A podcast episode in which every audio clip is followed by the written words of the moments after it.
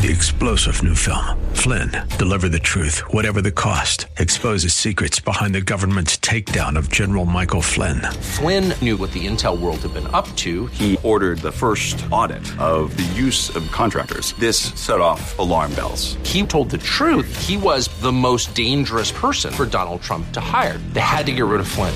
Flynn, deliver the truth, whatever the cost. Available now. Watch it today. Go to salemnow.com. Salemnow.com. Welcome to The Advocate with your host, Nick Phillips. And now, here's your host, Nick Phillips. Good evening, Cleveland. Nick Phillips with you with another edition of The Advocate. And uh, this is early May 2021. And if you think back quickly 51 years to May 4th, 1970, if we think of Kent State. I was at Kent State at the time, and that tells you how old I am. Uh, for anyone who was at least 19 years old at that time is now 70 years old and uh, hopefully going strong. But uh, a lot has happened between 1970 and 2021. And uh, at Kent State, uh, we're going to be talking to uh, Neil Cooper. Neil is the director of the uh, School for Peace and Conflict Studies at Kent State. Neil, thank you for joining us. Tell us a little bit about the School of Peace and Conflict and, and how do its origins tie into the May 4th shootings? So, actually, uh, the school is uh, celebrating its 50th, 50th, anniversary this year. Uh, and that's because the, the school's predecessor, the uh, Center for Peaceful Change, was actually established by the university 50 years ago this year um, uh, as an attempt to get something positive out of the events of, of May 4th. Uh, it was conceived at the time uh, as a quote unquote living memorial to the events of May 4th, 1970, and it was um, given a mission to promote peaceful change uh, and learning through experience. And, and we try to live up to that mission and, and abide by that mission today. The name may have changed, but the commitment to that mission uh, remains central to the work of the school. Um, I, I, recall going back to May 4th, 1970, the uh, war protest, the National Guard on campus, and uh, the idea of having riot control National Guards people was sort of a, a novel idea because there was not much training in how to handle large crowds or even to determine what was the harm in having a large crowd. That wasn't destroying things. Uh, and uh, so af- after Kent State, after the shootings, and, and after uh, things were, were set up at Kent State for, to promote peaceful change, the the thought is, what has anything been actually accomplished in teaching us with a body of academic knowledge or theories how to avoid violence and to allow peaceful change to occur, uh, which I think is part of what the purpose is. Is that right? Uh, that's our aim. Um, so we work uh, both locally and internationally. So I have uh, one colleague, for instance, uh, is working lo- locally and involved in a uh, local uh, Jewish Muslim dialogue. I have other colleagues who work in Colombia, who've worked in Nigeria, in Pakistan, um, who work on issues of relationships between Taiwan and China, and so on and so forth. So there's a, I think, uh, as a as a group, um, we are actively involved in trying to translate academic research into practical engagement on the ground, both locally and, and around the world. And so those those impact not just our own work, but but the work of, of peace activists and uh, mediators and, and conflict resolution practitioners around the world are, are often kind of making uh, micro changes, capillary changes, if you like, that that mm. may go unnoticed below the the big headlines. Um, so I think that's one one important takeaway. There's a lot of work, a lot of progress that goes on in, in resolving. You know, we've learned a lot in terms of conflict resolution around local community disputes, work, within uh, organizations, and right through to the uh, practices of uh, international peacekeeping forces dealing with, with post-conflict settings. Um, so a lot, of, a lot of that goes unreported. We we focus very much on the on the daily, uh, you know, kind of headlines of, of violence and gun shooting and problems and and, and um, you know both here in the U.S. and, and further abroad. But underneath those those headlines I think that there has been a kind of, you know, there are notable successes that we can celebrate. And beyond that as well, uh, I would say that, you know, I, I think there is a, a tendency to, to adopt a, a kind of resigned, uh, defeatist attitude to the challenge of, of, of, bringing about positive political change, right, and, and, and progress and, and, progress towards peace. Because again, I think we focus on the on those daily daily headlines that suggest to us that nothing changes. And I, and I and I call this the kind of you know miserabilist account of, of, of history. And nothing changes, so there's no point in trying to change anything. And, and you know we might as well all just stay in our beds and, and cover our heads with a blanket and hope the world goes away. Um, but if you think about it historically, there are, there are there are certainly significant problems and challenges that remain today, and I'm very happy to talk to them. And, and I think there are some very scary scenarios uh, for the future of peace and security, and I'm very happy to talk about those. But historically, you know, there are areas where we've seen significant progress. If you look, you know, if you were standing in the rubble of Berlin after the end of the Second World War, the Second World War in particular, that, you know, I don't think anybody would have given great odds for the idea that Western Europe would become a play, a region where the idea that, that states no longer go to war with each other is simply just taken for granted. Similarly, if you look at the, you know, relations between the US and Canada, if you go back far enough, uh, you know, the Great, the Great Lakes were a, a militarized area.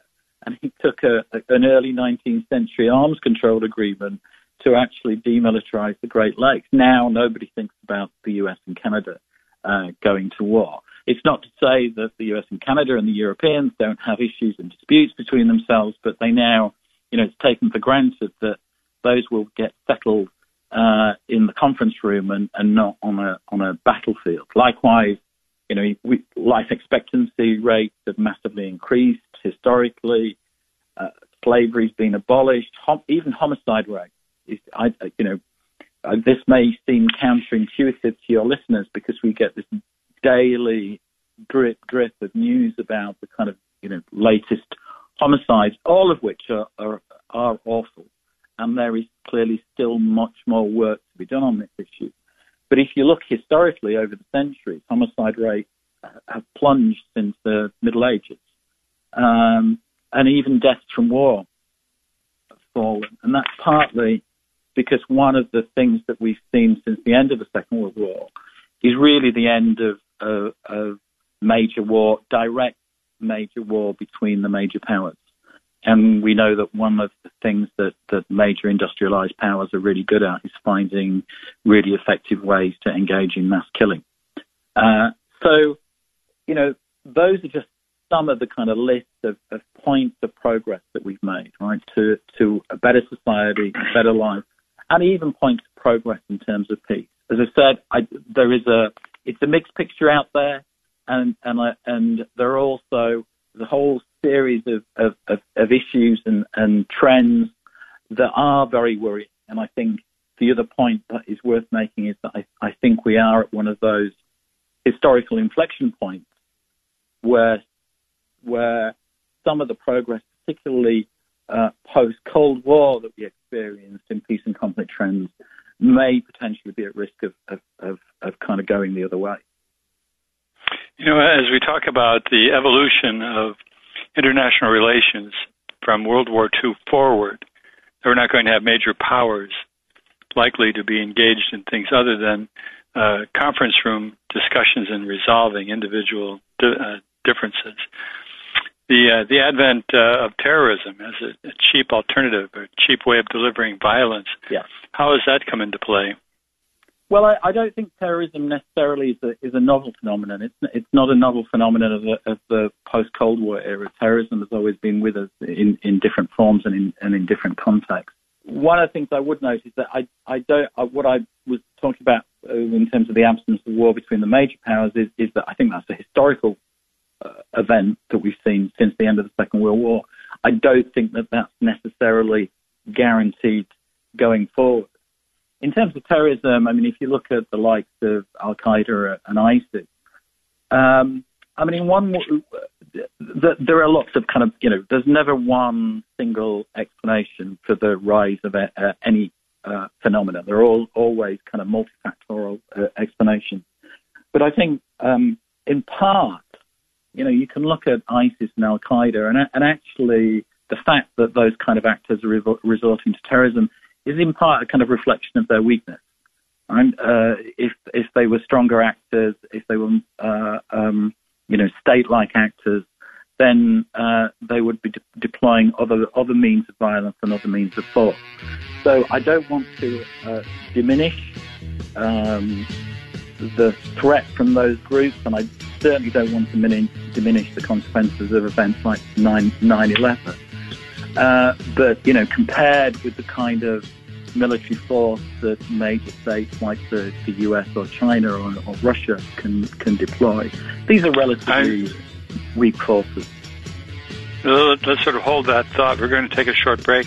We're, we're talking to Mr. Uh, Neil Cooper, who is the director of Kent State School of Peace and Conflict Studies uh, in this recognizing May 4th, 1970's 51st anniversary coming up this May 4th.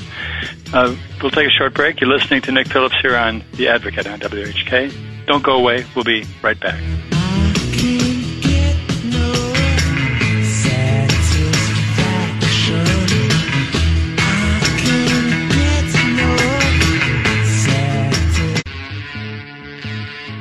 Welcome back, Cleveland. Nick Phillips with you with another segment of The Advocate.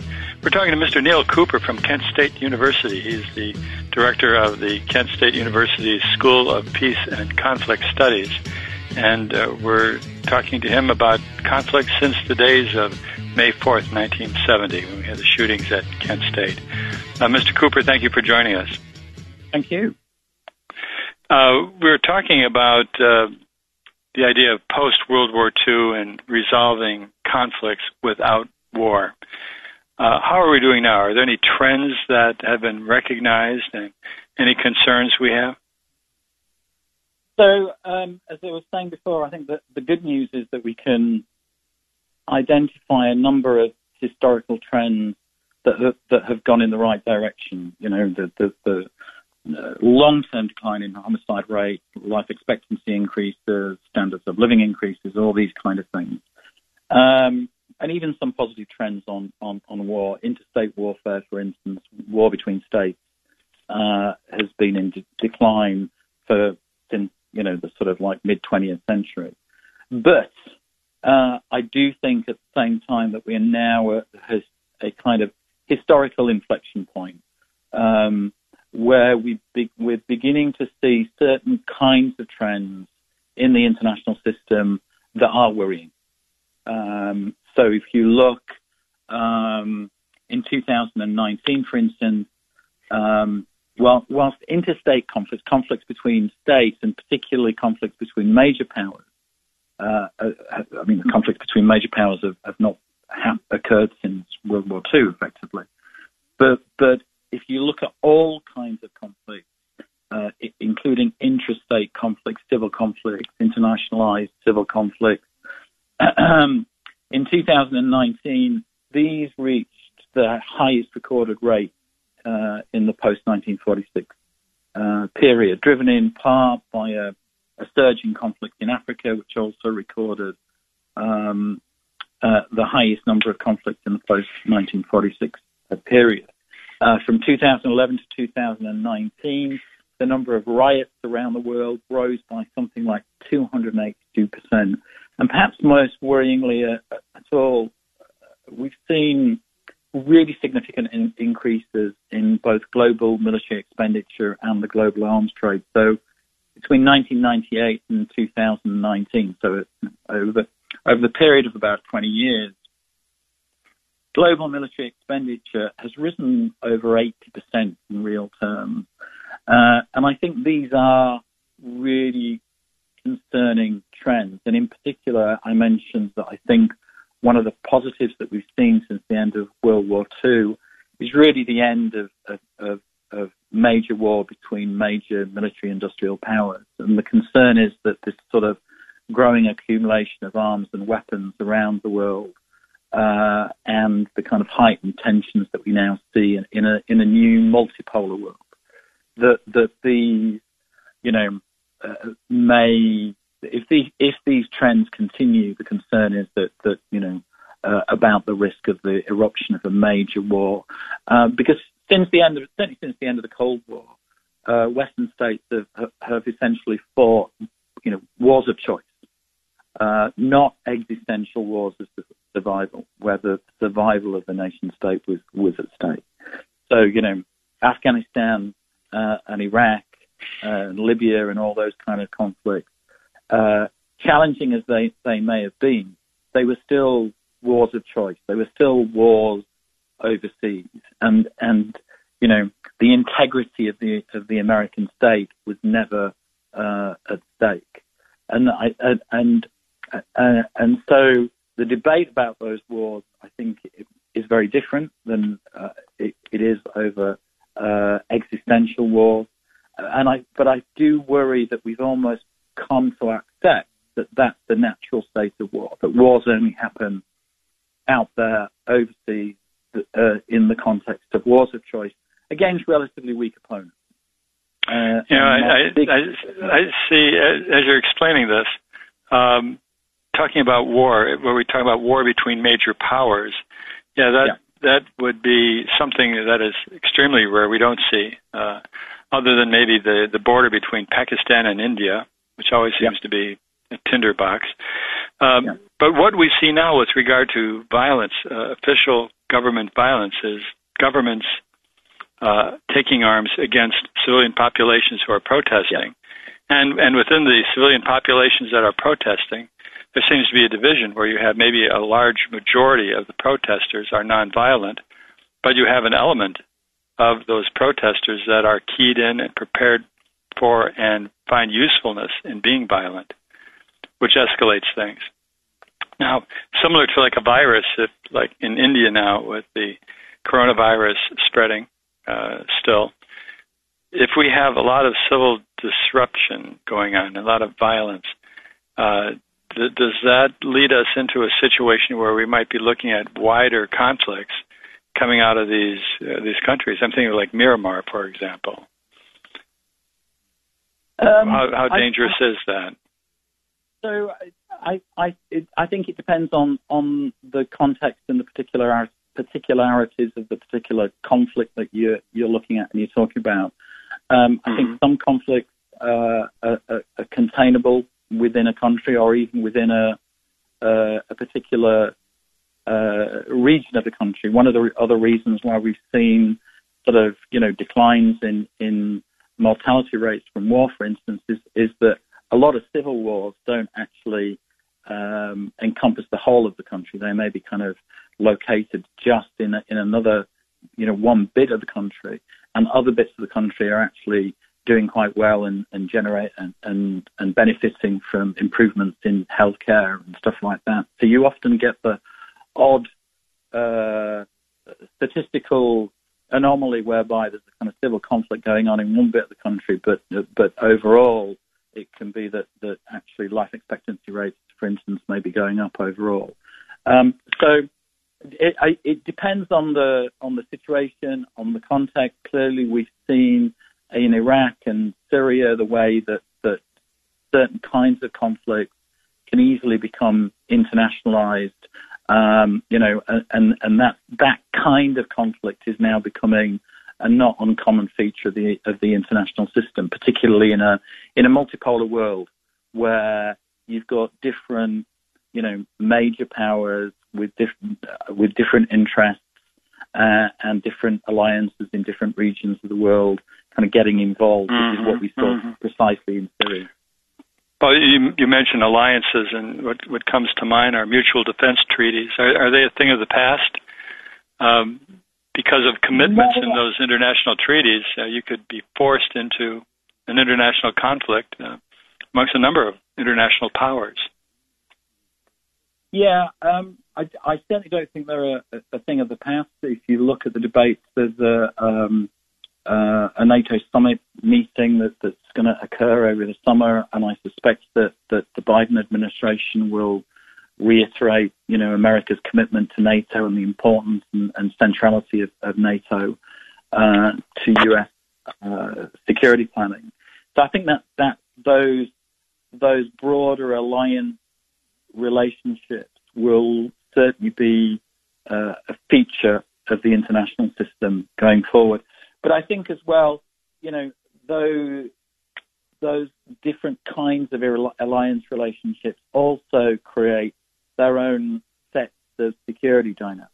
So if you look, you know, I mean, if you look at NATO, for instance, collectively, NATO states themselves account for about over over half, over 50% of global military expenditure, um, whereas the Russians account for about, you know, uh, 3.4% of global military expenditure, and the Chinese about 14%.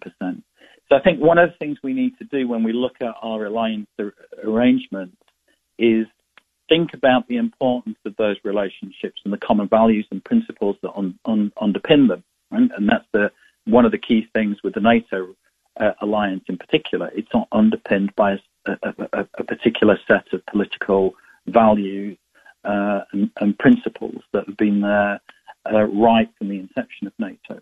But the, on the other side of the scale, it's also important that when we are talking about the potential threat from countries like Russia and China, we also have to take into account how those kind of alliance arrangements look from Beijing and, and from Moscow. It's only by being able to put ourselves in the shoes of others and to see how our own uh, defensive actions, what we see as defensive actions, how they might actually be perceived by others. And if we can do that, then that helps us to actually take effective measures to limit international tension, very, oh, very, very, to limit very, very, potential for the next Vietnam well, or, or like, like to thank you, Mr. Neil Cooper from Kent State University and the School of Peace and Conflict Studies. Thank you for your work, and hopefully the trends of more peace will continue to grow. So thank, thank you, you uh, for joining us. Thank you. And uh, we'll be right back. We're going to take a short break. Don't go away. You're listening to Nick Phillips here on WHK, The Advocate. We'll be right back.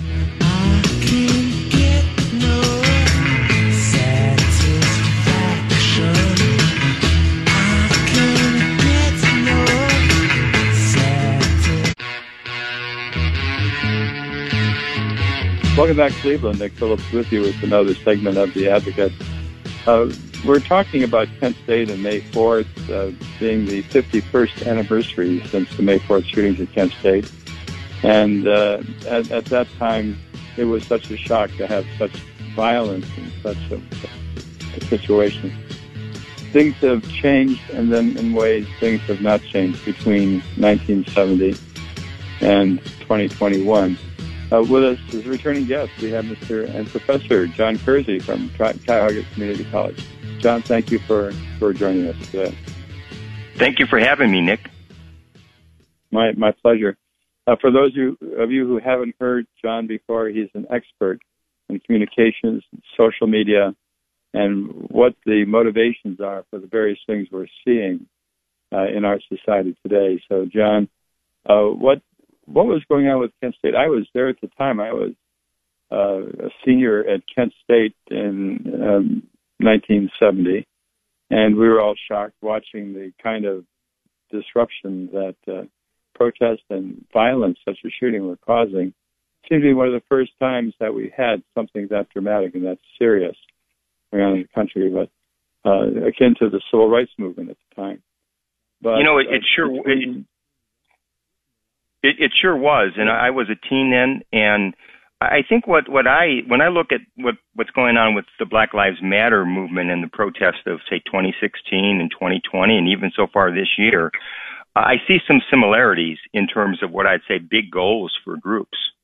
Uh, there was a group at Kent State called SDS, Students for a Democratic Society, and they were at hundreds of college campuses in the late 60s.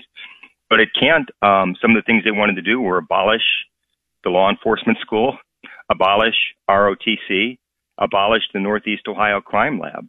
Uh, so here we are in, in 2021, and what are Black Lives Matter's goals? Uh, one of them is abolishing all police and prisons.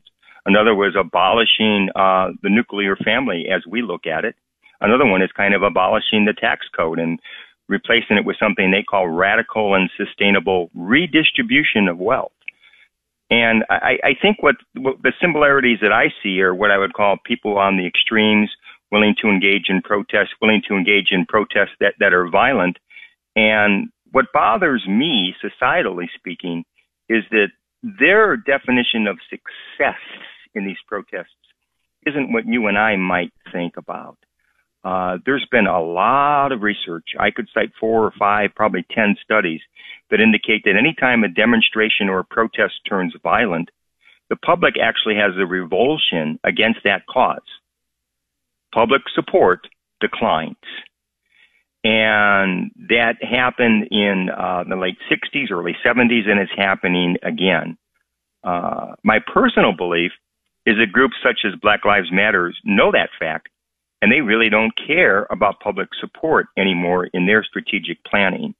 They're aiming more at raising big dollars and convincing important powers that be about the rightness of their point of view. And that's more important to them than anything that happens out on the street, so to speak. Mm-hmm. You know, when, when we talk about protests, we talk about the protest in Kent State in 1970, or we talk about the protest in Washington, D.C. on January 6th of this year. Uh, it, it seems the crowd who participates in these protests uh, come of, of two basic varieties. One, the nonviolent people who are there believing that this is a nonviolent protest with some First Amendment rights and meaningfulness behind that, versus people who show up with violence in mind, prepared for violence, and initiate and engage in violence. Uh, has that not changed between 1970 and 2021? That's the same, isn't it? There were people at Kent in 1970 who were kind of uh, very intent on, on violence. There may not have been as many, and they may not have been as well prepared in 1970 as as they seem to be in 2020. I think the big the game changer. Oh yeah, oh they had the willingness, and things happen, right? I don't believe everybody knows to this day exactly how the ROTC building, for example, at Kent got burned down. Um, the big game changer, when you think about it, if you want to compare then and now, is social media. Uh, many of the groups, especially the more radical, more violent ones, are a lot more concerned about controlling the social media story to galvanize their supporters and also to try to demonstrate the righteousness of their cause to their funders. Uh, the fastest spreading post on social media in 19 in 2020 was the video of George Floyd's um, arrest and murder in Minneapolis this past uh, May.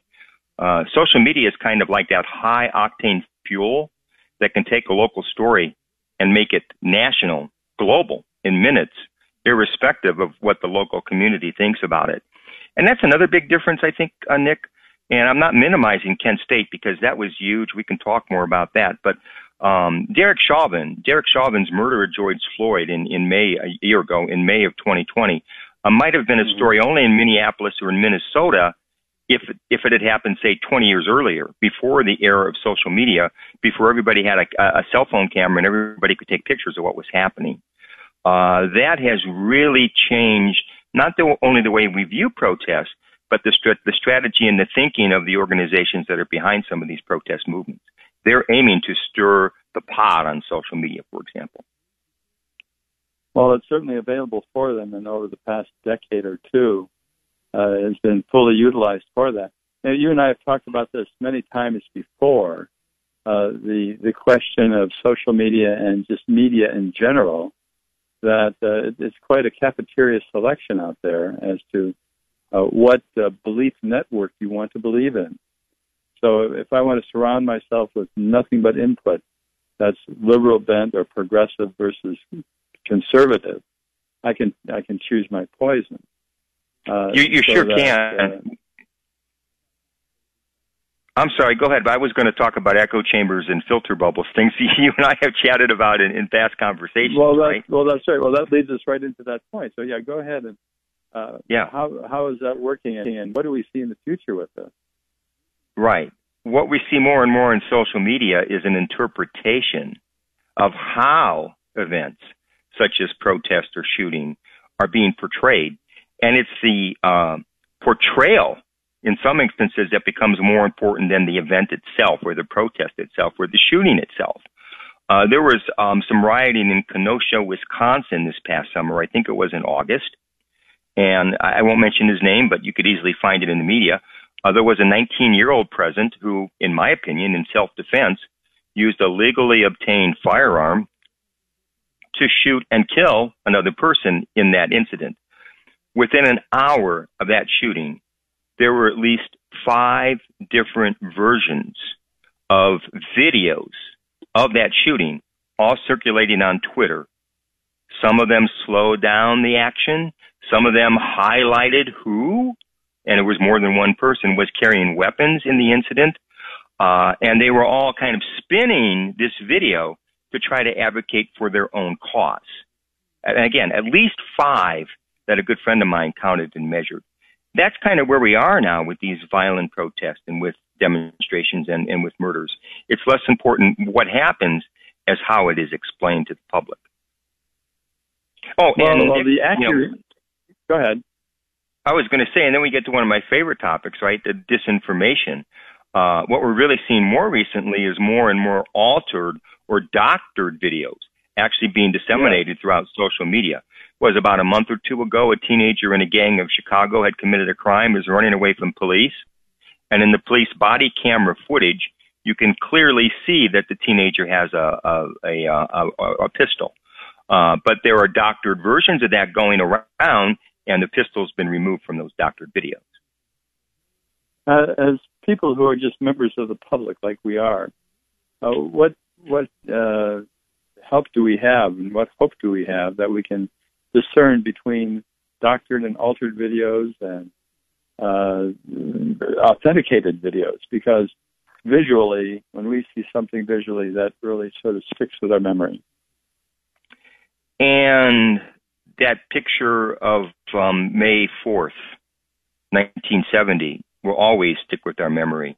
The one that John Filo took of um, Mary Vecchio um, cre- screaming on, over the body of Jeff Miller. That that just just like you said, that's like a more than iconic. It's it's like a transformational video in terms of how people reacted to that. And again, the violent groups know that, and they're looking for that. Black Lives Matters believes that the, the George Floyd, Derek Chauvin video is that equivalent in this generation, that that's going to change the way that people think about police and policing and, and so on and so forth. But back to the question, I think it's a really good one. Uh, the number one let's, suggestion let's hold, I have. John, let's hold up on that answer because we're going to take a short break. And uh, we're, we're, talking to John Kersey from Cuyahoga Community College. We're talking about uh, basically Kent State and today, and what's the difference between Kent State and the protest movement and Black Lives Matter and that movement and what's going on today with our social media. We'll take a short break. We'll be back with John Kersey after these words. You're listening to Nick Phillips here on WHK, The Advocate. Don't go away. We'll be right back.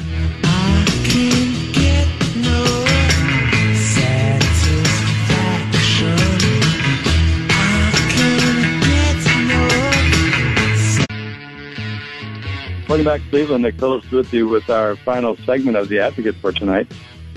We're talking about Kent State, May 4th, 1970, and we're also comparing that to what's going on with Black Lives Matter, that movement in 2021. With us from Cuyahoga County, or Cuyahoga Community College, Professor John Kersey. John, again, as always, thank you for joining us.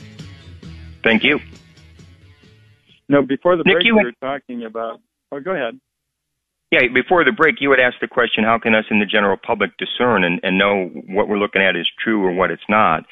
And the number one way to do that is to look at the source of what you're seeing, be it a, a video, be it a picture, be it a story. And what I mean by looking at the source is don't trust your friend on Facebook or Twitter or Instagram or whatever. Go to the original source for that information. There's a lot to be said for news gathering organizations and their integrity in terms of what they're doing. So I would put more value on, say, the New York Times, which again I don't read as much anymore and don't care for as much. I'd put still a lot more value on that than I would for, say, just Jane Doe putting something up on social media saying, "Look what happened."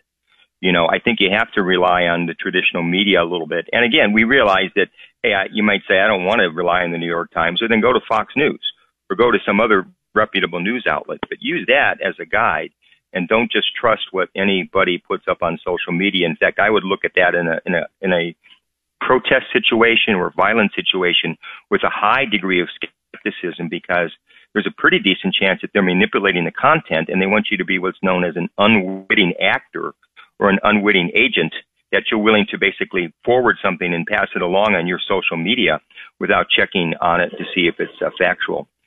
And by the way, Nick, you know, when we're talking about some comparisons, um, let me kind of add this too. Our researchers have proven that evil actors from places such as Russia have created fake far left and fake far right accounts to basically fan the flames of dissension in our own country.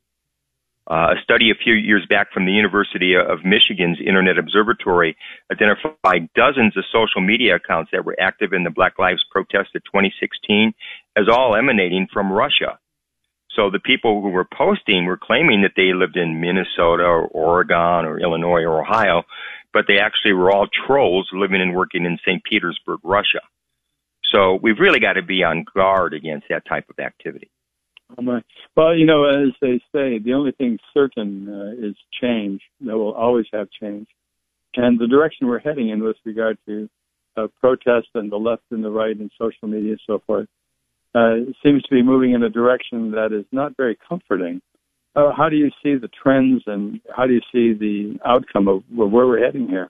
Well, funny thing about the trends and the outcome, um, the, the trend has been that uh, I say groups like Black Lives Matter have gained a lot of um, support from uh, big cor- big corporations that are willing to give them money. Uh, I think what's happening in the sports and entertainment industry, though, is some of this is backfiring because I think the general public, like I said, they kind of are revulsive to these types of things. So for pro sports leagues being very supportive of Black Lives Matter, they're all seeing huge drops in their viewers and in TV ratings. Uh, look at what's happened with Hollywood and the Academy Awards, for example. They just saw another huge drop in their Oscars ratings. Um, incidentally, uh, the National Football League is now perceived as being as pro Black Lives Matter or pro radical. And it was fascinating that its ratings, they got more people viewing the NFL draft nationally, not just here in Cleveland, but all over the nation this past Thursday and Friday, then watch the Oscars and watch the NBA Finals um, which of course uh, are considered higher quality events. Uh, the Los Angeles Lakers televised games are now routinely being viewed by less than a million people a game. Uh, that's the lowest number that they've had ever since they began televising Lakers basketball games in the 1960s. So the woke social justice movement in sports is actually correlating with a ratings collapse for some of those leagues and some of those sports teams. Well, why is that? When people watch sports, what are they looking for, and what are they getting when they're dealing with social uh, issues? Yeah. Well, I believe that the NFL's uh, Hall of Fame quarterback Brent Favre kind of said it best when he said sports leagues and their players need to understand that people watch sports and they support sports to get away from their problems and from the problems of society. Uh, in general, right here in Cleveland, we know this pro sports have have kind of served as a uniting uh, force, the uniting element. Um, remember what we have 1.2, 1.3 million people gathering in downtown Cleveland for that parade when the Cavs won the NBA title in 2016. Uh, that that's kind of sports at its best. Uh, when people are deprived of that opportunity to kind of get away from that diversion and get away from that um, break from their daily lives, is I think when they get turned off to sports. Uh, again, on a personal level, I know lots of people that that were long time uh, baseball fans, basketball fans say they're just never going to go to games anymore. Well, it's interesting. Sports uh, is, is so far out there as uh, somewhat of a, a fantasy reality. It gives everyone a break and an opportunity to be unified under at least something that is quote unquote fun and uh, sort of a way Uh, how is that being jeopardized by what's going on now with incorporating the social consciousness uh, in, pretty much in your face all the time in professional yeah. sports compared to what we had in the past? Is that a problem? Nick, I think it is, and I think it's kind of part of an even bigger problem, which I'll call the politicalization of everything.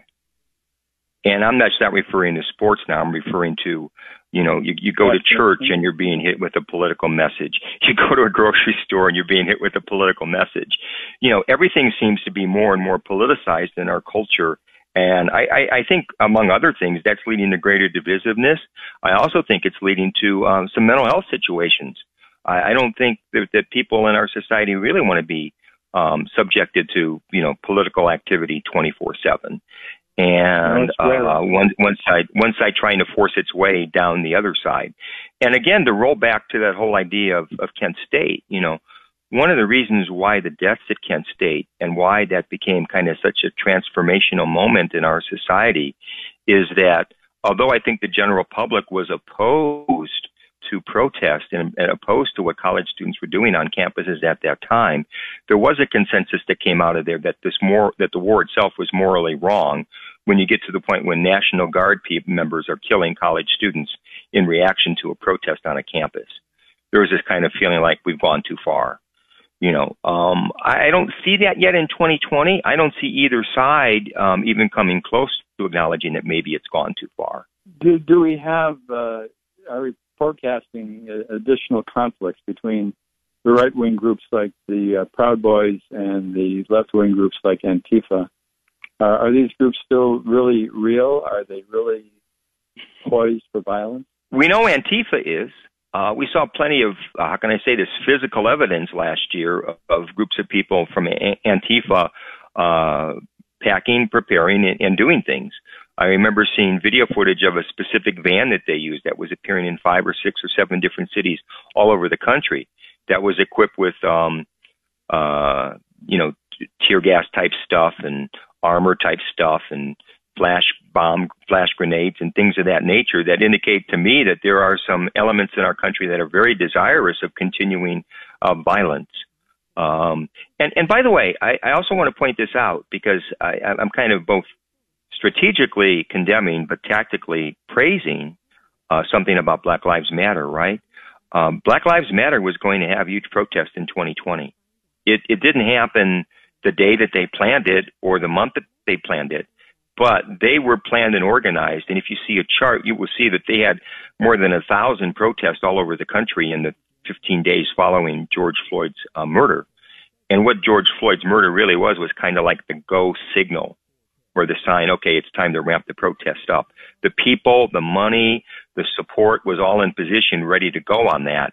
And again, there's loads and loads of evidence of groups of protesters hopping on planes and going from city to city to city to be involved in protesting. And somebody has to be funding that type of organized activity, Well, they certainly are, and it's certainly something that we're going to be living with for some time.